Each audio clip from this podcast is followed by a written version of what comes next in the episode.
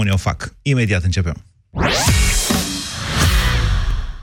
Mama, dau o fugă până la farmacie. A, îmi iei și mie Optisomn comprimate? Mă ajută să adorm. Optisomn? A, melatonina ta. Da, dar pe lângă melatonină, Optisomn conține și extracte din plante precum pasiflora și hamei, care te pot ajuta să adormi, dar îți dau și o stare de calm, contribuind astfel la obținerea unui somn odihnitor. Mama, tu mereu ai dreptate. Optisomn. Noapte bună! Acesta este un supliment alimentar. Citiți cu atenție prospectul. Vino în stațiile Petrom, plătește cu cardul tău Mastercard și poți câștiga un spectacol privat cu Gașca Zurli. Află mai multe în stații și pe www.mastercard.ro petrom. Te întrebi cum să alegi un produs cu bacterii bune în timpul tratamentului cu antibiotice? Este foarte simplu. Verifică dacă acesta conține 50 de miliarde de bacterii bune într-o singură capsulă, precum Lacium.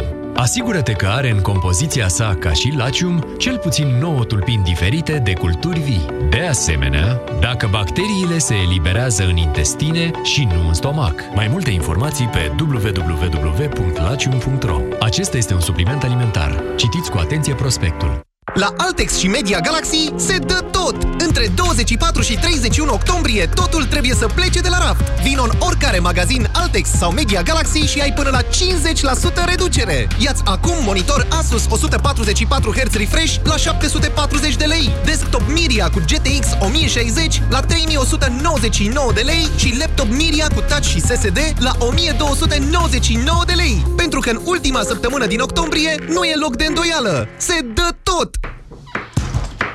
Te-ai întors așa repede? Da, mama soacră, am venit. Ai luat Supramax articulații? Nu, nu mai aveau Supramax articulații. Mi-au dat altceva. De ce? Supramax articulații conține o doză mare de colagen bioactiv cu eficiență dovedită științific. Ai dreptate. Am plecat la altă farmacie. Supramax Articulații este un supliment alimentar. Citiți cu atenție prospectul.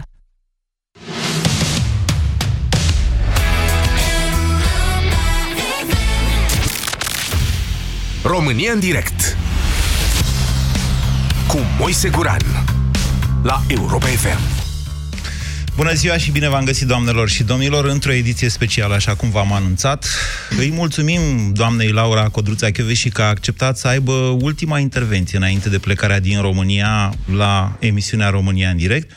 O ediție pe care vă dedicăm, de fapt, dumneavoastră, ascultătorilor care dețineți de drept această emisiune, dându-vă posibilitatea să sunați la 0372069599 și să vorbiți ce vreți dumneavoastră cu doamna Chioveși. Puteți să o întrebați orice, puteți să discutați orice, pur și simplu este o emisiune deschisă la care asta vom face. Vom, nici nu vom mai pun întrebări foarte grele, doamna și că o să-mi reduc cât pot de mult uh, rolul în această emisiune. Am văzut că ați dat un interviu la ziare.com, ați vorbit de lucruri dificile pe acolo. Eu sunt și eu, ca român, așa interesat ce salariu o să aveți acolo la procurorii europeni. E mai mare ca la DNA, nu-i așa? Da, este mai mare. Da? Uh, Cred că o să primesc în jur de 12.000 de euro pe lună. Do- ok.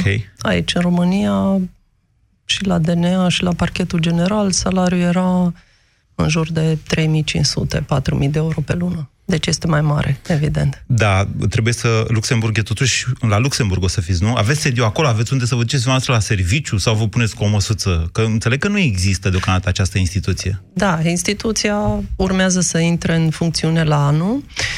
Avem un sediu provizoriu care a fost pus la dispoziția noastră de autoritățile luxemburgheze. Deci am birou, am unde să merg, sunt pregătită. Și vă dau ei acasă, masă, stați la hotel, nu, să nu. ne îngrijorăm? Primești salariu și te descurci, îți închiriezi locuință. Și, și... v-ați găsit? Unde da, am găsit, am fost uh, și cât în ultima chirie? perioadă, în jur de 3.000 de euro pe lună va fi.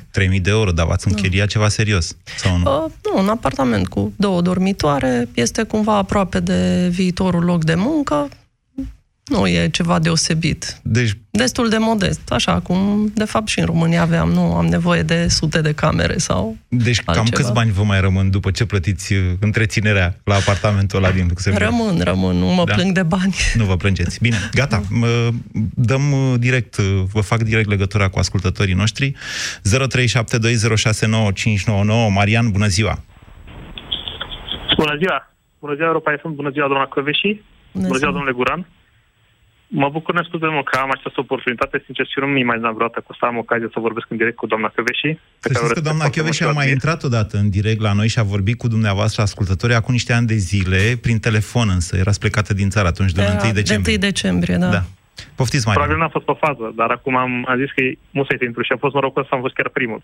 Um, ce pot să spun? Doamna Căveși reprezentați un mare succes pentru România și vă apreciez pentru asta. Ați dat dovadă de ceva, nu știu cum să descriu în cuvinte, supraomenesc în ceea ce s-a întâmplat în viața noastră profesională și mă bucur că ați reușit și că duceți în față profesionalismul pe noi culmi și sunteți un model pentru România. Vă doresc foarte mult succes. Știu că nu o să vă fie ușor acolo, deși foarte multă lume se va gândi, mai ales la pomenii de bani. Da? Uh, Eu am nu mergeți acolo de bani. pentru bani, sunt super convins. Și o să vă fie greu, că va fi greu pentru dumneavoastră. Gândiți-vă că cel puțin în România sunt mulți oameni care vă susțin moral, cât pot ei să vă susțină din punctul de vedere. Și că, da, o să faceți mulți dușmani în continuare, cum v-ați făcut și aici, dar vă faceți treaba bine. De ce credeți că doamna Chioveși o să-și facă dușmani acolo? Pentru că a fi procuror înseamnă că vei lupta împotriva păților, criminalilor, infractorilor, da? Nimeni din tagma respectivă nu va iubi un procuror. O, așa, doamna Chioveși, o să, vă faceți, o să vă faceți dușman pe acolo. O să beți sânge de corup și în Luxemburg dimineața nu, dimineața beau cafea de obicei. Da? Vă dăm o cană de asta de la Europa FM, că e mai mare așa. Da. Că și Europa e mai mare decât România, mă gândesc. Mulțumesc, Marian, pentru gânduri și pentru susținere. De altfel, cred că am mai spus, dar e important să repet că în perioada asta destul de grea pentru mine și plină de obstacole, cât a durat uh, toată această selecție, Uh, sprijinul pe care l-am simțit din partea oamenilor a fost extrem de important, mai ales că am trecut prin momente dificile în plan uh, personal. Și sper că activitatea mea pe care o voi desfășura să vină cumva și să fie drept o mulțumire a acestui sprijin și a acestei încrederi care mi-a fost oferită de foarte mulți uh, români, de oameni simpli, în general, neapărat de oameni care se află în anumite funcții de conducere. Adică ne promiteți că o să mai auzim de dumneavoastră. Asta ați zis acum. Cu siguranță, siguranță. Bună, Bună ziua, Maria! Bună ziua, doamna Chiove și domnule Guran. Vă, vă rog să mă scuzați, am foarte mare emoții și mă bucur că pot vorbi cu dumneavoastră. Doamna și felicitări pentru toată activitatea dumneavoastră de până acum. Sunteți un model de integritate, profesionalism, competenție, competență, dârzenie și mai ales și mă bucur că veți ocupa de funcția de procuror șef european, dar îmi pare rău că plecați chiar și temporar. Iată, suntem Abia trei. Aștept... Credeam că doar eu și secția specială nu vrem să plece doamna și din România. Uite și Maria, se... e tristă că plecați. Sunt tristă că plecați temporar, dar abia aștept să văd ce va face doamna Chioveși în continuare și îi urez multă, multă baftă și putere să reziste exact așa cum a făcut până acum. Bine, mulțumesc, Maria. Puneți și întrebări. Doamna Chioveși... Mulțumesc, Maria. Da, de ce prezentăm plecarea mea într-o notă pesimistă Dar ce că vrea plec să ne din bucurăm? țară. Da, ar trebui să ne bucurăm. Ne bucurăm pentru dumneavoastră, dar noi tot aici păi, rămânem. Să ne bucurăm pentru mine, să ne bucurăm pentru sistemul de justiție din România pe care îl voi reprezenta pentru România, pentru că voi reprezenta fără să vreau sau nu neapărat în mod direct și românii din această țară prin care ceea ce voi face da, Ar trebui să avem în vedere totuși că va fi o experiență extraordinară, cel puțin ca procuror, să lucrezi cu procurori din 22 de state membre, să cunoști după șapte ani cum este organizată justiția în toate, majoritatea țărilor din Europa, poate fi o experiență extrem de importantă și pe care ulterior vreau să o folosesc pentru a construi ceva în România. Păi, exact, da.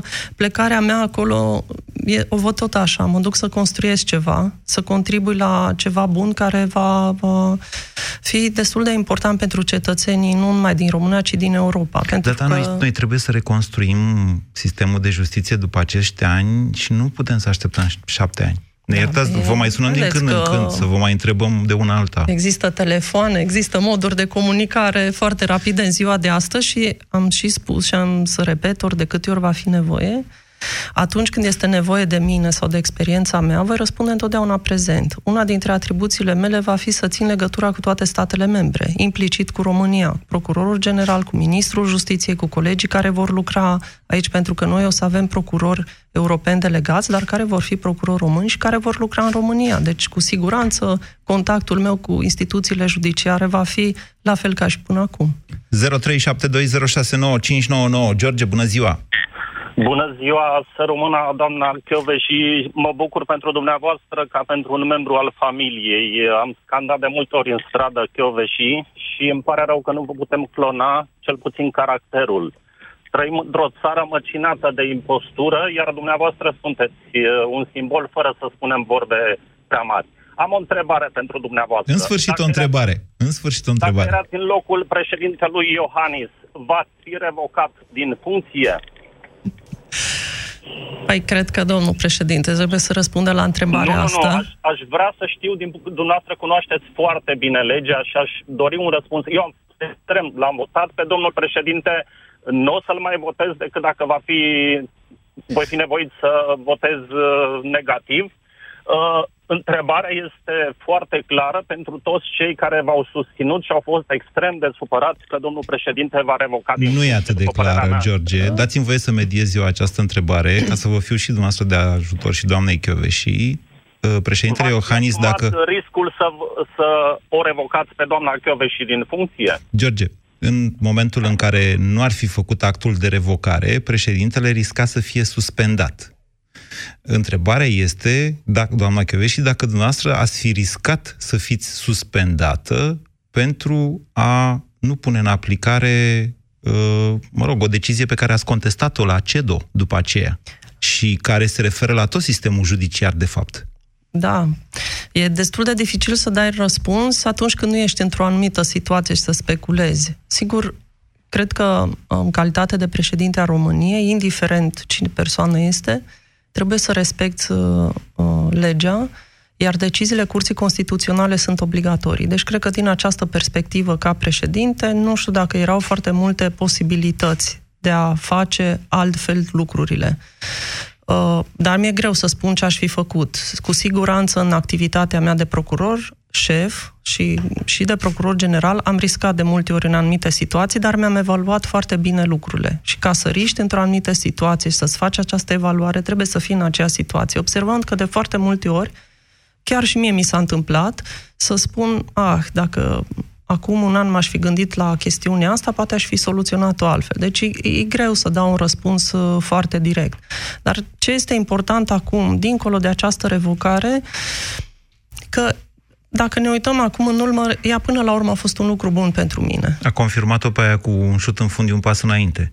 Da. Cu condiția Od să nu plastic. cazi pe burtă. Cu condiția să nu cazi pe burtă. De fapt, ceea ce... Continuarea nu știam. De- Dar, vedeți, dacă eu aș fi rămas în continuare șef la DNA, cu siguranță toată energia mea ar fi fost pentru DNA și pentru a lucra la DNA. Nu Dar știu, vi se termina mandatul anul ăsta. se termina mandatul, Vă dar înscriați pentru EPO, am văzut. Da, m-aș fi înscris, dar nu știu dacă aș fi avut atât de mult timp să mă pregătesc, nu știu dacă m-aș fi putut concentra atât de bine, nu știu dacă aș fi putut să mă prezint în procedură de câte ori am fost chemată, pentru că totuși ca șef al DNA aveam și alte obligații de îndeplinit. Deci pentru mine personal, uh, până la urmă, această revocare a fost, uh, trebuie să iau ca un lucru bun care s-a întâmplat. E adevărat că am și contestat la Curtea Europeană a Drepturilor Omului, nu am cerut să fiu reintegrată, nu am cerut bani, am cerut ca, prin hotărârea pe care această Curte Europeană o va da, să se lămurească care este statutul procurorilor în viitor. Poate un ministru al justiției oricând și pe orice motive să ceară revocarea unui procuror șef sau unui procuror general, poate Curtea Constituțională, atunci când soluționează o cauză aflată pe rolul ei, să decidă revocarea unei persoane din funcții fără ca aceasta să aibă posibilitatea de a se apăra. Cam astea sunt uh, lucrurile la care eu m-am gândit atunci când am formulat această acțiune. Acțiunea este împotriva deciziei decretului prezidențial sau a deciziei CCR? Nu, acțiunea, uh, prin acțiune am solicitat să se constate că anumite drepturi fundamentale mi-au fost încălcate prin decizia Curții Constituționale, respectiv dreptul la apărare, dreptul la liberă exprimare și faptul că am fost de, lipsită de o cale efectivă de atac. Toată lumea a spus la acel moment, foarte multă, foarte multă lume nu a crezut în acest demers, inclusiv din sistemul de justiție, pentru că au spus că eu ar fi trebuit să atac decretul președintelui în instanță. Și am primit foarte multe întrebări din partea oamenilor de ce nu am atacat decretul președintelui în instanță. Păi ca să fac acest demers, eu ar fi trebuit să justific că președintele a semnat un decret nelegal, Ceea ce nu puteam să spun, pentru că președintele a respectat o decizie a Curții Constituționale și atunci nu puteam să spun că acel decret este nelegal. Dar faptul că eu nu am avut o cale efectivă de a ataca acea decizie a Curții Constituționale m-a lipsit de o cale de atac și acesta este unul dintre argumentele pe care le-am invocat la CEDO. Nu mai durează mult, nu? Până se pronunță CEDO. Din ce mi s-a comunicat uh, în cadrul procedurii, am înțeles că este o procedură care se va soluționa de urgență. Sper să avem până la sfârșitul anului o soluție. Nu știu dacă acest lucru se va întâmpla, dacă nu, la anul sigur vom avea o soluție. Cred că soluția aia va conta foarte mult într-o viitoare reformă a modului în care funcționează și autoritățile uh, din România și mai ales autoritățile executive în raport cu cele din justiție. Haideți să uh, vă dau din nou dumneavoastră cuvântul. Justin, bună ziua! Uh, Sărut bună, stimată doamnă procuror, bună ziua, domnule uh, Moise Guran sunt, uh, prin excepție, puțin curaj mi-a trebuit uh, un cadru activ al Jandarmeriei Române și fost ofițer de poliție care a activat într-un teatru de operațiuni. Aș dori, dacă se poate, să transmiteți uh, părerea dumneavoastră personală și impactul pe care îl considerați de cuvință că îl va avea funcția dumneavoastră pentru oamenii simpli, pentru românii care în decursul istoriei au format talpa și puterea acestei țări, fiindcă vă veți da seama că steagul României va jubila sub imnul României și vă va încerca și pe dumneavoastră, de altfel, ca pe mulți alții care iubesc România, un sentiment unic și așa va rămâne uh, pentru noi toți un sentiment unic. Pe mine mă interesează să transmiteți un mesaj oamenilor simpli din România, fiindcă prea sunt deposedați de autoritate și de imagine de oameni care au prea mult vis-a-vis de acești oameni simpli. Mulțumesc, da. Justin, uh, pentru mesajul dumneavoastră. Uh, cred că Justin vrea să știe, știți, sunt foarte multe așteptări. Uh, așteptări legate de noi. Lumea spune că și se duce la parchetul european și ăștia n-au scăpat de ea, de fapt.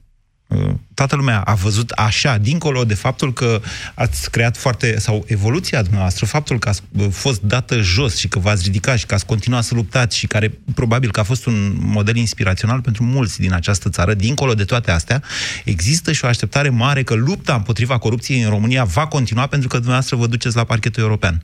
Da, categoric, lupta împotriva infracționalității va continua, nu neapărat împotriva corupției, pentru că noi la parchetul european o să investigăm fapte de corupție atunci când sunt în legătură cu fraudele cu fonduri europene și sunt destul de multe astfel de situații. Strict, nu o să avem exact uh, activitatea pe care am avut-o la DNA de a investiga doar fapte de corupție, ci fraudele cu fonduri europene. Însă, că vorbeam de impact. Cu siguranță activitatea noastră va avea un impact important nu doar în România, ci în uh, cele 22 de state membre care fac parte din EPPO. De ce? Pentru că vom investiga toate fraudele cu fonduri uh, europene. Până la urmă, investigăm acele infracțiuni care afectează cetățenii și banii cetățenilor, contribuțiile pe care cetățenii le fac la bugetele naționale și implicit la bugetul european. Uh, sper că... Uh, Dar astea sunt, iertați-mă, astea sunt, uh, de fapt, cele mai multe dintre ele. Erau cred, și în sarcina DNA. Cred da, că peste da. jumătate Singura din instituție DNA... din România care investiga astfel de infracțiuni era DNA. Noi aveam anual în jur de 2000 de, de dosare și ce a fost important în aceste dosare, în foarte multe dintre situații, am reușit să recuperăm prejudiciile. Pentru că asta e important, nu doar să anchetezi uh, infractorii, ci să le iei banii. Poate de multe ori e mai important să le iei banii decât să stea, nu știu câți ani în pușcărie. Dar, Justin vă uh, cere un mesaj pentru oamenii care au această așteptare, cred. Da, cu cred siguranță mesajul meu pentru ei este nu ați susținut degeaba DNA, nu m-ați susținut degeaba, eu îmi voi continua activitatea, la fel cum am făcut-o și în România. Poate chiar mai bine. Și acest lucru sper să se întâmple pentru că nu o să am alături de mine doar o echipă de procurori români, ci o să am o echipă de procurori din toate cele 22 de, de state membre. Deci, cu siguranță, eu activitatea și ceea ce am de făcut o să-mi fac cât de bine o să pot și la cel mai bun nivel pe care eu pot să-l dau. Bună ziua, Bogdan! Bună ziua! Acum, ascultându-vă, vin prin cap tot felul de nu, întrebări. Mi-e foarte greu să... și emoție destul de puternică. Uh, Iertați-mă, Bogdan, până vă mai reveniți voastră. Doamna și de ce se sperie oamenii așa de dumneavoastră? Mm, nu știu. Am mai spus, sunt o persoană simpatică, n-ar trebui. Dar știți, toți avem emoții și eu am emoții că vin la acest interviu, pentru că e firesc să ai emoții. Dacă ești om, cu siguranță ai emoții. Ați auzit, Bogdan. Și auzim, exact. Suntem subiecte, nu suntem obiecte. Haideți. Uh, avem vreo șansă să nu mai trăim indignarea ca atunci când unul ține vaca de coarne să susțină că e ciută, să îi se, nu știu, se termine odată. Mm. Să nu mai auzim pe unul rostind uh, mă exprim plastic, nu neapărat cultural. Da, da, vedeți că eu n-am înțeles întrebarea până acum. Nu știu, de doamna și de eu nu înțeleg foarte clar la ce vă referiți. Sigur ați, și sigur ați înțeles-o. Negarea evidenței. Vom avea vreo șansă să nu mai trăim indignarea a, a, percepând, transmițându-ne, fiindu-ne transmis că, un, că albul nu este alb, că vaca ținută de coarne e de fapt ciută. Adică dumneavoastră cereți o mai mare sinceritate în viața mai publică sau ce anume? Nu, ba, ce aș vrea ca, uh, deși fiind subiect, cum am, subiecte, cum am spus, uh, oamenii niciodată nu vor avea suficientă moralitate să recunoască, să-și recunoască vina. Asta e. E, o întrebare de percepție... Ok, bine, mulțumesc, Bogdan. O întrebare de percepție generală, de cât de optimistă sunteți că viața va fi, nu știu, mai se va însănătoși în România cumva? Se va însănătoși. Totdeauna am fost optimistă și evenimentele de în ultimii ani arată că lucrurile pot să meargă spre calea cea bună. Sunt tot mai mulți oameni care conștientizează, dacă vorbim despre corupție, pentru că ăsta Așa. e domeniul în care am lucrat. Sunt tot mai mulți oameni care conștientizează că acest fenomen este grav. De aceea au fost mii și mii de oameni în stradă atunci când s-a încercat dezincriminarea unor uh, infracțiuni sau restrângerea legislației care era utilă pentru a investiga astfel de fapte. Dar cred că este foarte important să fim conștienți că schimbarea vine și din noi, din fiecare această luptă cu corupția este ceva ce nu putem să spunem că se termină într-o lună sau în două luni, ori câte 5 de neauri dacă am avea în România și toate ar fi eficiente. E o luptă continuă pe care fiecare dintre noi trebuie să o dăm. Și ca în orice luptă, mai avem situații în care câștigăm, situații în care pierdem. Important este de fiecare dată să mergem mai departe. Vedeți, atunci când am fost revocată din DNA, am avut o ultimă declarație de presă și am spus nu abandonați, corupția poate, poate fi învinsă și am crezut în lucrul ăsta și ceea ce am făcut ulterior evocării a fost să continui de fapt și să dau același mesaj. Eu n-am abandonat, nici colegii mei din DNA nu cred că vor abandona, deci nici cetățenii României n-ar trebui să abandoneze. Știți, noi ceilalți avem impresia că DNA-ul e departe, adică dumneavoastră ați zis lucrurile alea și ele s-au transmis așa ca o vibrație în societate. Dar urmărind ceea ce s-a întâmplat după aia pe activitatea anticorupție, nu știu dacă cineva mai poate spune din DNA, din clasa politică de oriunde, jurnaliști, eu cred că senzația generală este că DNA-ul e departe de ceea ce era cândva. Bun, adică le-ați dat mesajul ăla, oamenii... dar nu cred că s-a prins, ca să zic așa. Haideți, colegii din DNA totdeauna au spus resursa umană e cea mai importantă. Oamenii din DNA sunt cam aceiași, nu s-au schimbat foarte mult. Poate unii au mai plecat, hai să zic 10% din ei. Majoritatea sunt aceiași. Cred că e doar o chestiune de, de motivare și de mobilizare acum. Nu știu dacă sunt și alte elemente obiective, ei trebuie să explice dacă sunt. Însă, ă, cred că ceea ce mi s-a întâmplat mie personal și această reușită de a obține această funcție poate fi un semn pentru ei că atunci când îți faci treaba, indiferent de obstacole, poți să reușești.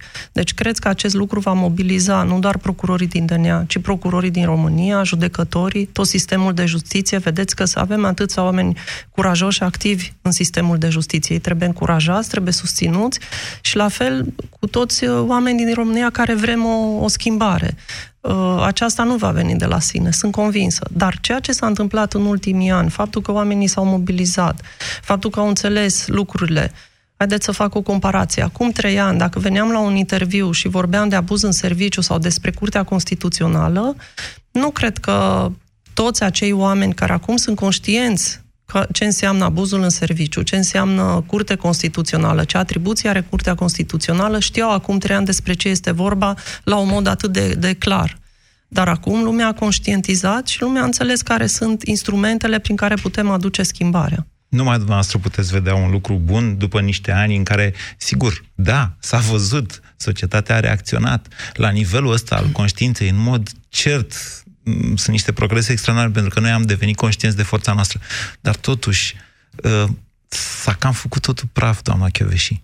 Bun, dar asta nu înseamnă că trebuie să închidem ușa să plecăm acasă, nu. nu? Trebuie Să o să luăm de la zero, reconstruim, să da. găsim oamenii potriviți cu care să facem asta și să continuăm, să, să mergem mai departe, nu să renunțăm. Asta este ideea. Indiferent cât de greu e, nu trebuie să renunți. Să mergem mai departe. 0372069599. Călin, bună ziua! Bună ziua! Mulțumesc pentru accept. Vreau să o felicit pentru activitate și pentru echipa care și-a format-o la DNA. Sper să-și reușească să facă o echipă cel puțin la fel de performantă la nivel european, în noua funcție. Uh, În, a, în, a, în alt, emoțiile. Altfel spus, vreau să zic că uh, este un model.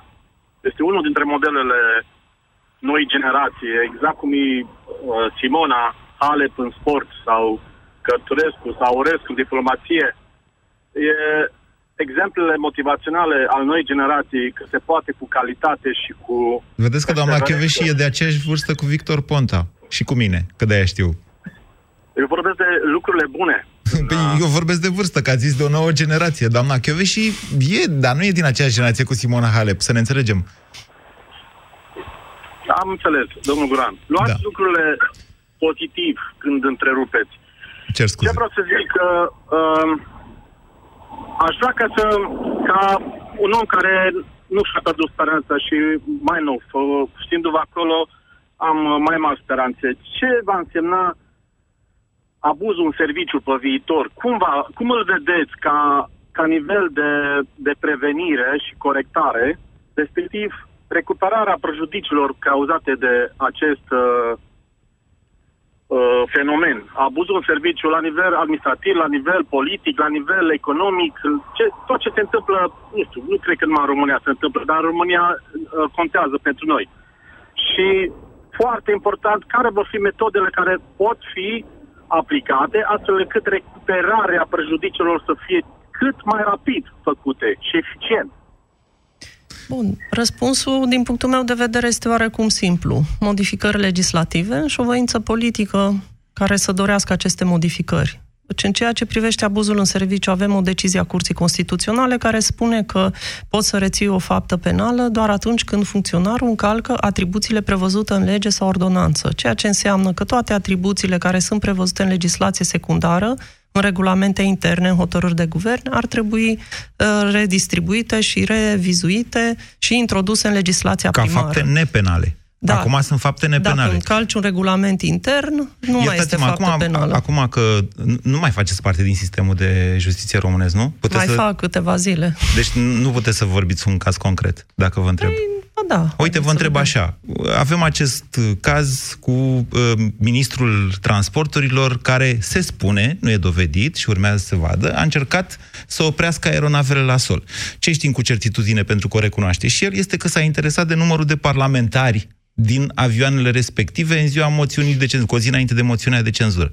Pe de altă parte, înțeleg că există niște regulamente și un protocol între TAROM și Parlamentul României, astfel încât parlamentarii, dacă vor să zboare la un moment dat cu un avion TAROM, li se face loc, se dă jos un pasager de acolo, deci, teoretic, el poate să se intereseze. Acest tip de abuz în serviciu nu e acoperit în momentul de față. Deci ăla, noi presupunem, să Haideți zicem să că e luăm așa. un, un alt caz, ăsta Așa. este lucru. Să luăm un alt caz ipotetic. Ia, ia. Un polițist care înmatriculează, spre exemplu, un autoturism cu numere false Așa. și pune în circulație acel autoturism și făcând acest lucru încalcă un regulament intern. Pentru că modul și actele de care ai nevoie să înmatriculezi o mașină nu sunt prevăzute în legislație primară. Am luat un exemplu simplu, Ok. pentru că toată lumea în România merge la un moment dat și își matriculează mașina. Da? Așa. Ei, în acest moment, polițistul acela, încălcând doar regulamentul intern care prevede ce acte sunt necesare pentru matriculare, nu mai poate fi tras la răspundere penală, nu mai comite o infracțiune, Decât dacă a încălcând știut că- acel regulament intern. Decât dacă știu că e vorba de un fals. Nu contează că a știut că n-a știut, el a încălcat doar un regulament intern, n-a încălcat o lege. Ok. Și atunci, indiferent dacă a știut, n-a știut, a făcut intenționat fapta sau nu, el nu poate fi tras la răspundere penală pentru că a încălcat un regulament intern. Dacă acele atribuții privind înmatricularea sunt mutate în lege, este cu totul altceva. Deci asta va fi diferența, ca toate atribuțiile pe care le au funcționarii să fie prevăzute în lege, ca să respectăm în totalitate decizia Curții Constituționale, iar în ceea ce privește recuperarea pagubelor, legislația eu cred că este bună, DNA în 5 ani de zile când am condus instituția a indisponibilizat bunuri de peste 2 miliarde de euro. Din care s-au recuperat 10%. Iată, asta e o rezervă. Așa. Doamne, dacă n-aș vorbi în fiecare zi de lucrurile astea, pentru că avem, avem o criză bugetară care bate la ușă, dar statul are în buzunar 2 miliarde de euro cu care nu face nimic. Bun.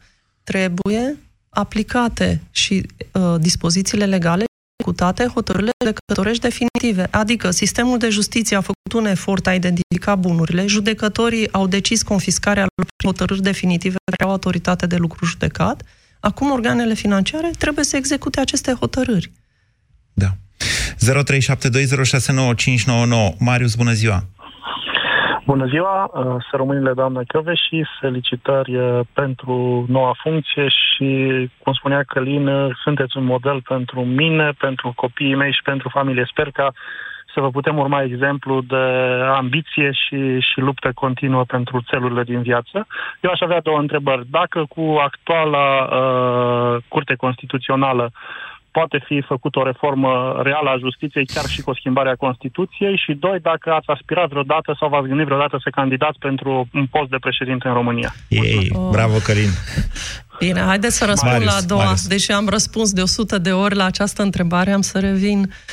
Nu m-am gândit să candidez la președinție, am văzut discuțiile din spațiu public, deși nenumerate rânduri am spus nu doresc să candidez la președinție, au fost o felul de speculații și atunci uh, m-am gândit că oamenii care speculează probabil nu sunt din categoria oamenilor uh, așa, la fel ca mine. Adică Stați dacă așa. am spus un lucru... Eu v-am că... introdus, noi v-am introdus în sondajele alea, pentru că se vorbea foarte mult despre acest lucru. Deci da. noi am cerut IMAS să vă introducă și să măsurăm care e, dacă lumea va vota la președinție.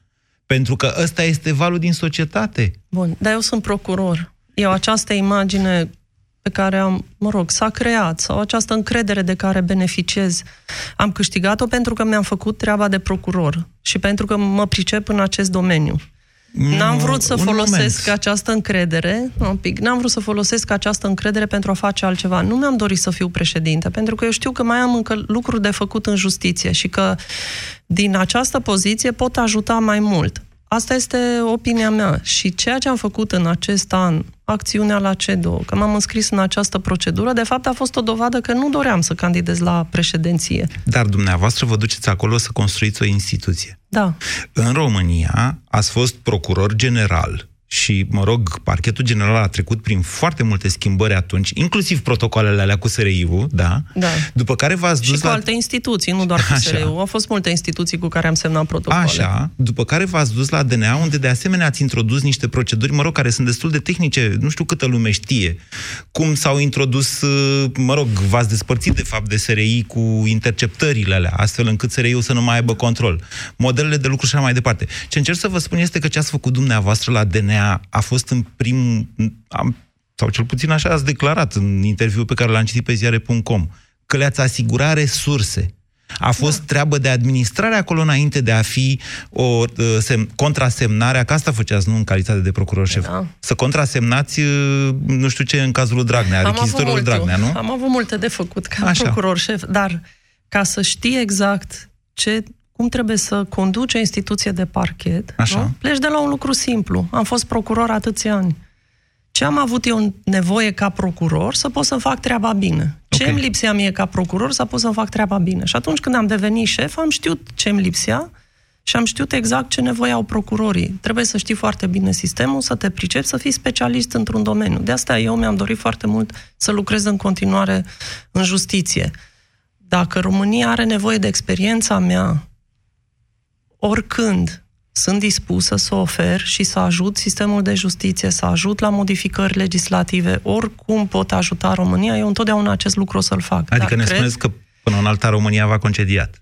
Nu m-a concediat, nu. Dar în acest moment eu sunt desfășor activitatea într-o altă țară. Dar asta nu înseamnă că nu sunt român, nu înseamnă că nu-mi iubesc țara și că nu vreau să fie bine în țară și nu înseamnă că eu gata am plecat, o să-mi văd de parchetul european și nu mă mai interesează ce se întâmplă în România. Din potrivă, o să mă intereseze foarte mult și atât cât o să pot să ajut și o să pot să schimb ceva prin virtutea funcției pe care o să am, am să fac acest lucru.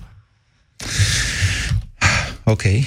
Eu o iau ca promisiune pentru peste șapte ani, ca să zic așa. Nu trebuie să comentați Ne asta. întâlnim în același studio peste șapte ani. Eu sper să ne mai întâlnim până atunci. Valeria, bună ziua! Bună ziua! Uh, întrebarea mea este legată de concluziile raportului MCV, care au fost prezentate acum câteva zile. Păi da. Și, a, și aș vrea să întreb pe doamna Chiovi și care este părerea dânsei legată de modul în care aceste concluzii vor influența activitatea DNA în viitorul imediat apropiat, având în vedere ce s-a întâmplat cu Bulgaria și Adică faptul că decuplarea. Decuplarea Bulgariei de România. Da. Exact. Având în vedere faptul că Bulgaria și România au mers umăr la umăr în lupta asta anticorupție până la un punct. După aceea România a ajuns, uh, a, a depășit Bulgaria. Eram chiar uh, invidiați de bulgari, de rezultatele pe care le aveam în lupta anticorupție. Ei n-au făcut mare lucru și uite, totuși, uh, ei, uh, lor li s-a ridicat uh, mecanismul se poate să așteptăm ca în viitor DNA-ul să reducă și mai mult motoarele, dacă e posibil, în anchetarea fraudelor pe fonduri europene pentru a permite României să scape și ea de mecanism? Asta e o întrebare ironică, sarcastică sau cum? Nu, cred că am înțeles-o destul de clar, dar trebuie să facem Nu, o precizare. Nu este deloc ironică, pentru că frustrarea celor care uh, au simțit că s-au făcut lucruri în uh, partea asta de anticorupție pe fonduri europene. Adică faptul că raportăm că s-au anchetat uh, uh, contracte pe fonduri europene, că s-au găsit fraude. Ce este bine să facem? Să le uh, anchetăm sau să nu le raportăm? Valeria, exact, deci am înțeles bine. Dumneavoastră prezumați faptul că Bulgaria stă mai bine decât România pentru că nu a avut un parchet atât de eficient cum a fost DNA-ul. Da. Da. Răspundeți, doamna da. Chireș. Nu, nu asta este important. Dacă ne uităm în raportul MCV, vedem că sunt câteva condiționalități și câteva recomandări care au fost date, în special pentru alte instituții și în special pentru instituții în care activează politicieni referitor la modificări legislative, referitor la anumite măsuri care trebuie luate. Deci, faptul că avem un raport critic acum nu este vina DNA, care are mai puține anchete sau mai multe anchete.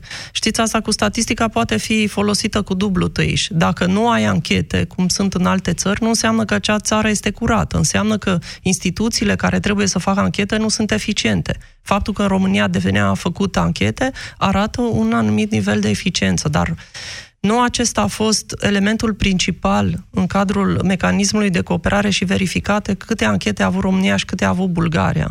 În Bulgaria n-am auzit să se dezincrimineze infracțiunile de corupție, în Bulgaria n-am avut acele atacuri la statul de drept cum au fost în România, nu știu, nu le-am evaluat.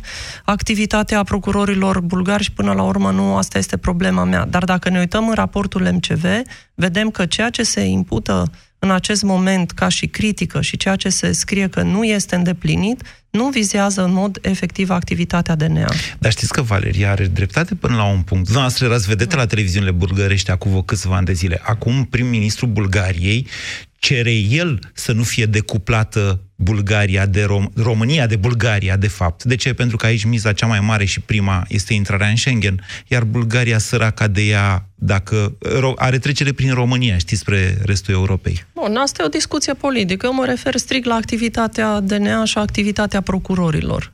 Deci okay. faptul că acest raport este critic nu este cu siguranță vina DNA, ci este cu siguranță vina acelor politicieni care au luat măsuri în ultimii doi ani care au determinat acest raport negativ.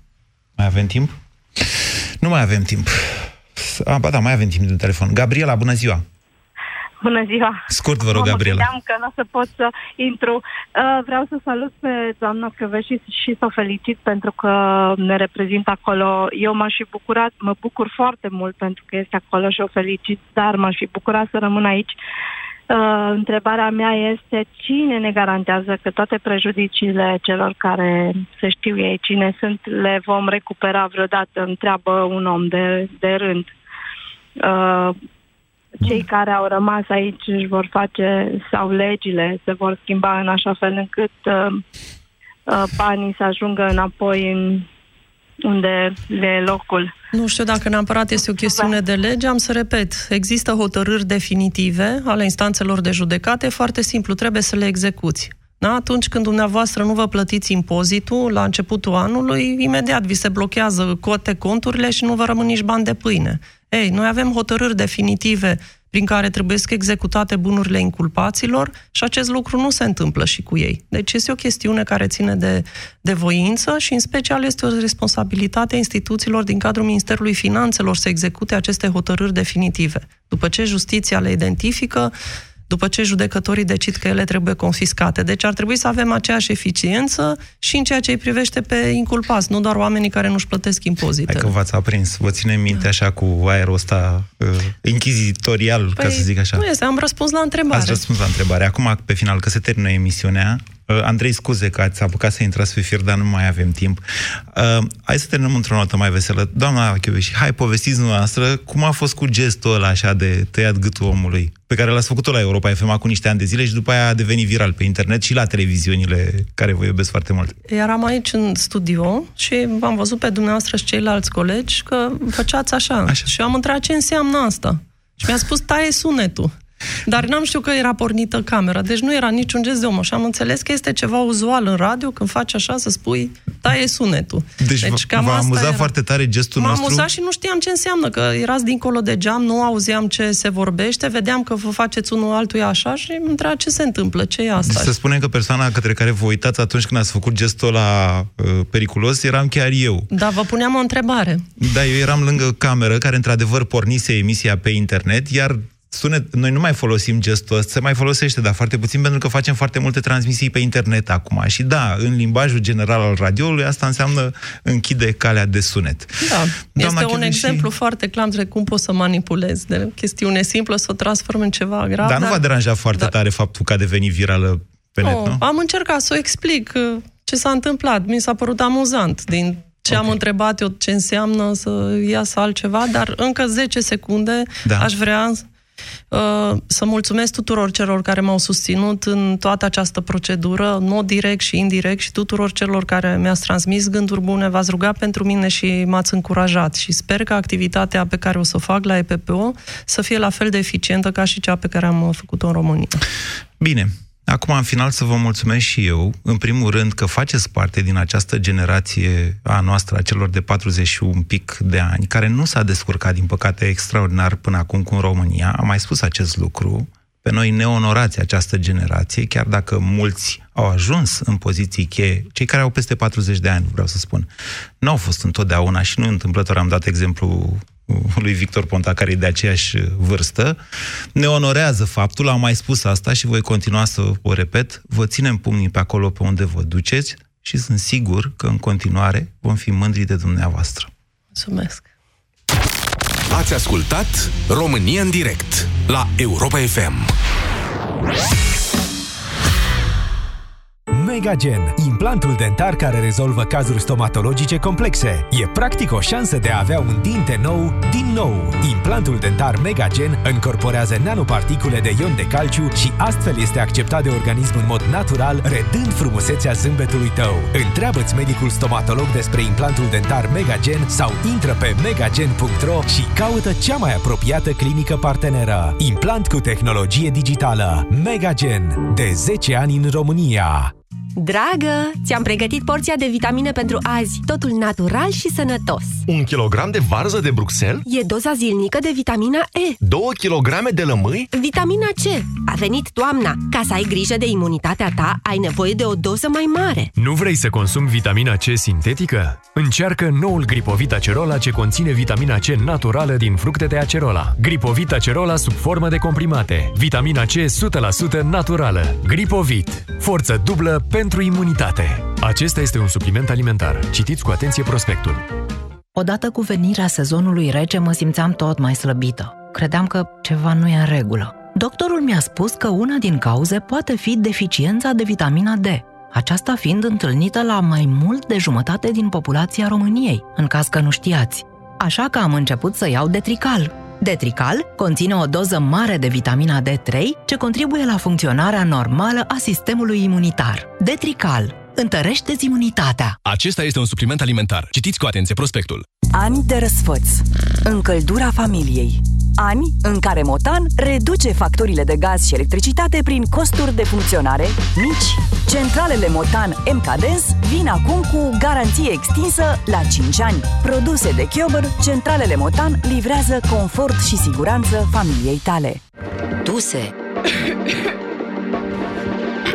Durere în gât. Pentru aceste două simptome frecvente ale răcelii, o singură soluție, siropul Herbal Sept Duo. Herbal Sept Duo este recomandat și pentru copii. Herbal Sept. Două dintr-o lovitură împotriva răcelii.